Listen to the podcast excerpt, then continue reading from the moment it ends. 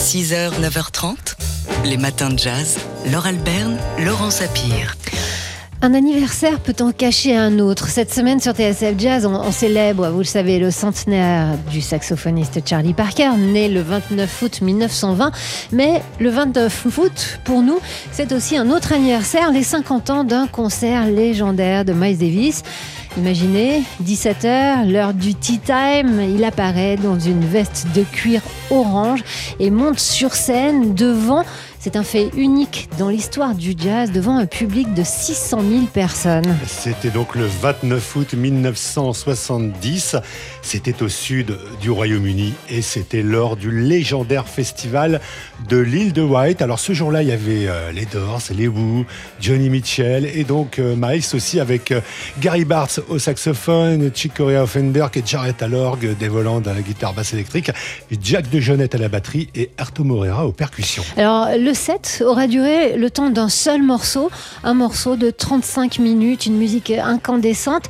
Call It Anything, aurait déclaré Miles Davis, un journaliste qui lui demandait le titre du morceau. Appelez ça comme vous voudrez. C'était l'époque de la contre-culture. Miles était en fait venu faire un, un tour hein, dans le monde de, de la pop musique et il ne détonnait pas du tout finalement dans une telle ambiance. Hein. C'était dans sa période justement euh, la plus électrique de, de son parcours dans tous les sens du terme. La chanteuse Betty Davis, euh, avec qui il s'était marié quelques années avant, avant de divorcer, venait complètement de le relooker quelques années plus tôt. Il avait aussi découvert Jimi Hendrix. C'était l'époque Beaches Brew. Bref, Miles Davis à l'île de Wight, c'est toute une époque. Et ça ressemble à ça, hein, cette époque, vous allez entendre Miles.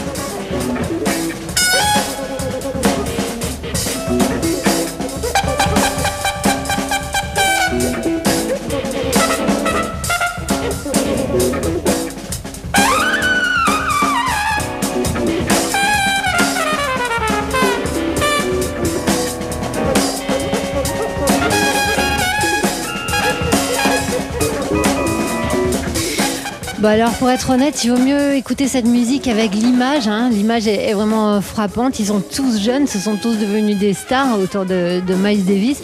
Ils sont jeunes, ils sont pop, ils sont concentrés. Et donc il y a effectivement ce public, c'est, c'est vraiment impressionnant. Ces six cent mille jeunes spectateurs, euh, torse nu, chevelus. Enfin bref, c'est un, un festival de rock, de pop.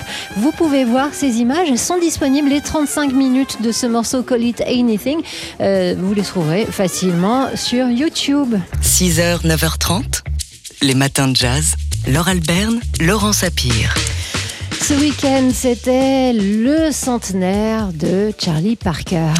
Charlie Parker, né le vingt-neuf août mille neuf cent vingt. Alors évidemment, on l'honore euh, toute cette semaine, euh, tout ce mois-ci même on peut dire, hein, ce drôle d'oiseau qui a tant marqué euh, l'histoire euh, du jazz, ce bird d'anthologie qui fait son nid sur T S F Jazz, notamment à travers un abécédaire que vous pouvez entendre à l'antenne euh, toute cette semaine, ainsi qu'en podcast. Là au moins vous êtes sûr de ne pas rater. A, A comme Art Tatum, B comme Bebop, C comme Cherokee, l'un des morceaux phares de Bird. Et puis, et puis Charlie Parker, on en a aussi parlé hier dans le Daily Express de Jean-Charles Doucan. Qui avait deux invités, la pianiste Champion Fulton et la saxophoniste Géraldine Laurent, qui est bien sûr une fille, une petite fille, une arrière-petite fille de Charlie Parker.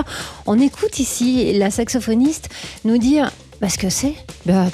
C'est d'abord la, la grande technique de Charlie Parker, qui jouait évidemment très très vite, un grand grand virtuose, ce qui est très impressionnant. On voit très peu de vidéos, de, je, je crois qu'il n'y a pas tant de ça, de captation vidéo de Charlie Parker. Il ne bouge pas les doigts, c'est-à-dire on ne le voit pas bouger ses doigts, et il va très très vite, il joue très très très vite, ce qui lui permet d'avoir une extrême liberté. Voilà, de, de placement dans ses improvisations, de pouvoir jouer vite ou pas, ouais. d'avoir le choix, de pouvoir développer son histoire, puisque chaque fois évidemment que Charlie Parker improvise, il raconte une histoire, une histoire incroyable, une histoire extraordinaire. Il y a un placement vraiment spécifique, il y a, il y a, il y a du silence aussi, ce qui est, ce qui est pas forcément évident, et son incroyable virtuosité évidemment, euh, voilà, nous laisse toujours euh, comme ça, un petit peu en hauteur. Géraldine Laurent, à propos de Charlie Parker, donc.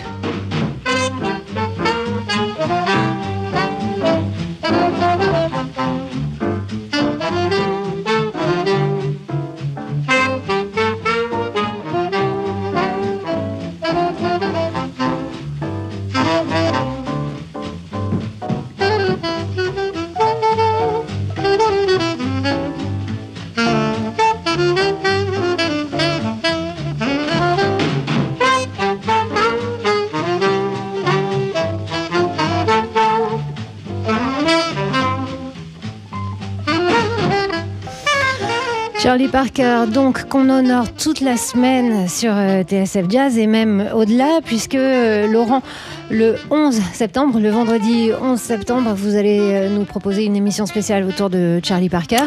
Oui, en quelque sorte, Charlie Parker à l'ombre de Black Lives Matter. Euh, dans nos podcasts, déjà, vous pouvez entendre les premiers épisodes de cet abécédaire que vous allez pouvoir écouter et découvrir jusqu'à la fin de la semaine. Pour le moment, vous avez déjà les trois premières lettres qui sont en ligne. Le reste va suivre. Tendez l'oreille et comme ça, vous saurez tout. Euh, jusqu'à Y comme Yardbird. J'ai oublié quel était le Z comme... Euh, eh ben ça, on le dit pas encore. Eh ben, on verra bien. Euh, et on, on verra ça à la fin de la semaine. Dans nos podcasts aussi, vous trouverez un cinquante-neuf rue des archives consacrées à l'album Charlie Parker With Strings, et il y a plein d'autres choses à suivre donc, et puis bien sûr réécoutez Charlie Parker et vous comprendrez pourquoi on ne peut pas faire autrement que d'honorer son centenaire. six heures, neuf heures trente, les matins de jazz. Laure Alberne, Laurent Sapir. Hier soir, Emmanuel Macron, en visite au Liban, a eu la chance et l'honneur de rencontrer une icône, une légende vivante de la chanson orientale. Elle a quatre-vingt-quatre ans, elle est immortelle, elle s'appelle Fayrouz et ça veut dire turquoise en arabe. Oui, même si elle est née dans une famille chrétienne, Fayrouz fédère le Liban tout en sachant affirmer ses convictions intimes, et c'est sans doute pour cette stature sans équivalent qu'Emmanuel Macron a choisi de la rencontrer hier soir. C'est en tout cas ce qu'écrit Euh, ce matin euh, dans Libération euh, Jacques Denis. Alors euh, Fayrouz, c'est effectivement la dernière légende vivante de la chanson arabe, un peu comme euh, Oum Kalsoum hein, dans, dans, une autre, euh, dans une autre période. Elle a exalté l'amour, la liberté, son Liban natal. Elle en a incarné euh, l'âge d'or, hein, celui d'un Liban euh, prospère, bouillonnant de culture, tout en exaltant aussi la cause palestinienne, hein, ce qui a beaucoup contribué euh, à sa popularité. La, la seule fausse note peut-être dans son parcours, c'est ce concert qu'elle avait donné à, à Damas euh, en deux mille huit, alors que le Liban est, est toujours très très divisé entre pro et anti-régime syrien. Alors euh, Fayrouz, c'est une icône euh, transgénérationnelle, on va dire. Elle a séduit les anciens et puis un public plus jeune aussi, et notamment lorsque son fils Ziad a composé pour elle des chansons au, au rythme et aux mélodies plutôt jazz. Alors on va écouter sa voix, quelques secondes quand même, sur une version, non pas d'une composition de son fils, mais d'un thème qu'on connaît bien. Il s'agit des feuilles mortes. بتذكرك كل ما تجي لتغيب وجهك بذكر بالخريف ترجع لي كل ما الدنيا بدها تعتم مثل الهوا اللي مبلش عالخفيف أسترس يا حبيبي هاي قصة ماضي كان عنيف بس هلا ما بتذكر شكل وجهك بس بذكر قديش كان أليم. Une chanson qui lui ressemble, Fayrouz. Avec aussi euh, un art de, de la posture immobile, un visage presque en transe quand elle chante, ses timides sourires vite réprimés. Euh, voilà, une vraie stature. On comprend qu'Emmanuel Macron a voulu la, la rencontrer dès hier soir, dès son arrivée au Liban. Fayrouz, donc, qu'on écoutait sur T S F Jazz. six heures, neuf heures trente, les matins de jazz. Laure Alberne, Laurent Sapir. C'est une euh, écrivaine africaine-américaine qui fait la une du magazine Transfuge. Elle s'appelle euh, Yaa Gyasi, elle a une trentaine d'années, donc elle ne jure que par Toni Morrison et James Baldwin. Et c'est l'une euh, des voix, euh, enfin en tout cas c'est une voix de plus en plus écoutée aux États-Unis lorsqu'il s'agit euh, d'évoquer l'extrême tension que vivent les Américains en ce moment et surtout les Africains-Américains.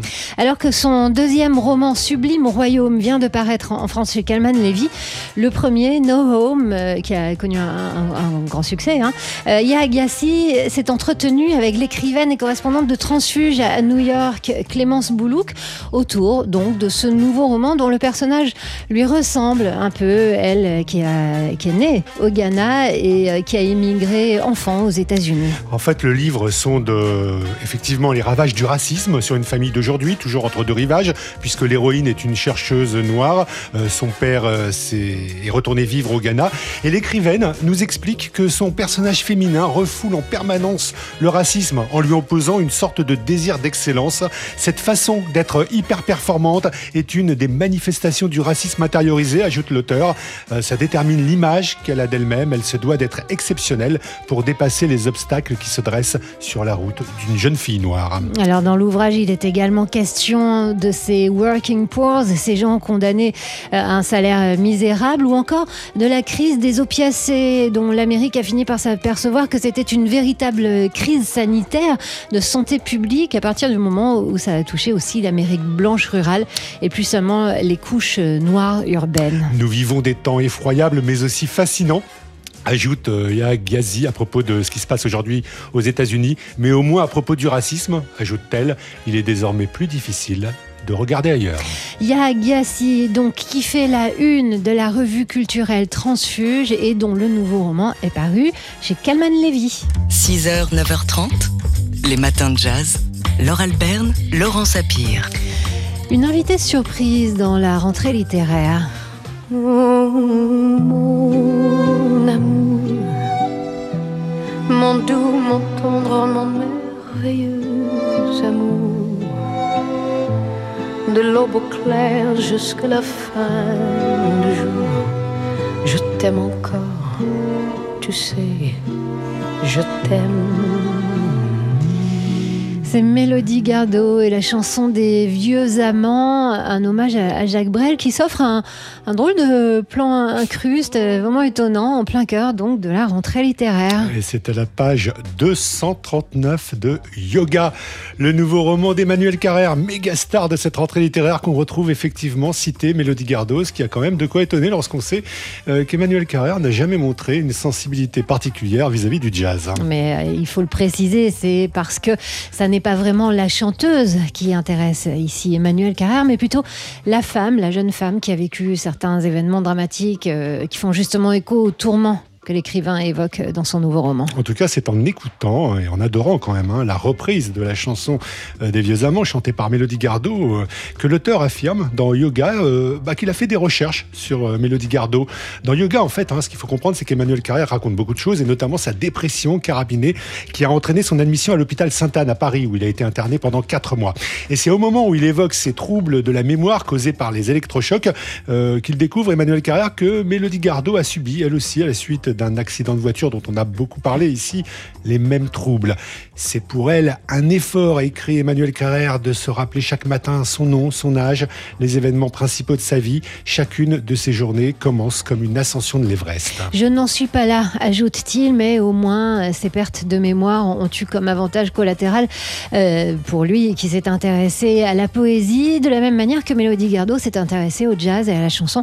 En tout cas, ce Yoga d'Emmanuel Carrère euh, à vous entendre, Laurent, on n'a pas fini d'en parler. Hein. Bah ouais, c'est tellement puissant comme, comme mise à nu ce livre, avec toujours aussi cet art de l'autodérision qui aère l'écriture d'Emmanuel Carrère, qui fait que le lecteur se sent tout de suite concerné par tout ce qu'il raconte, même quand il parle de yoga.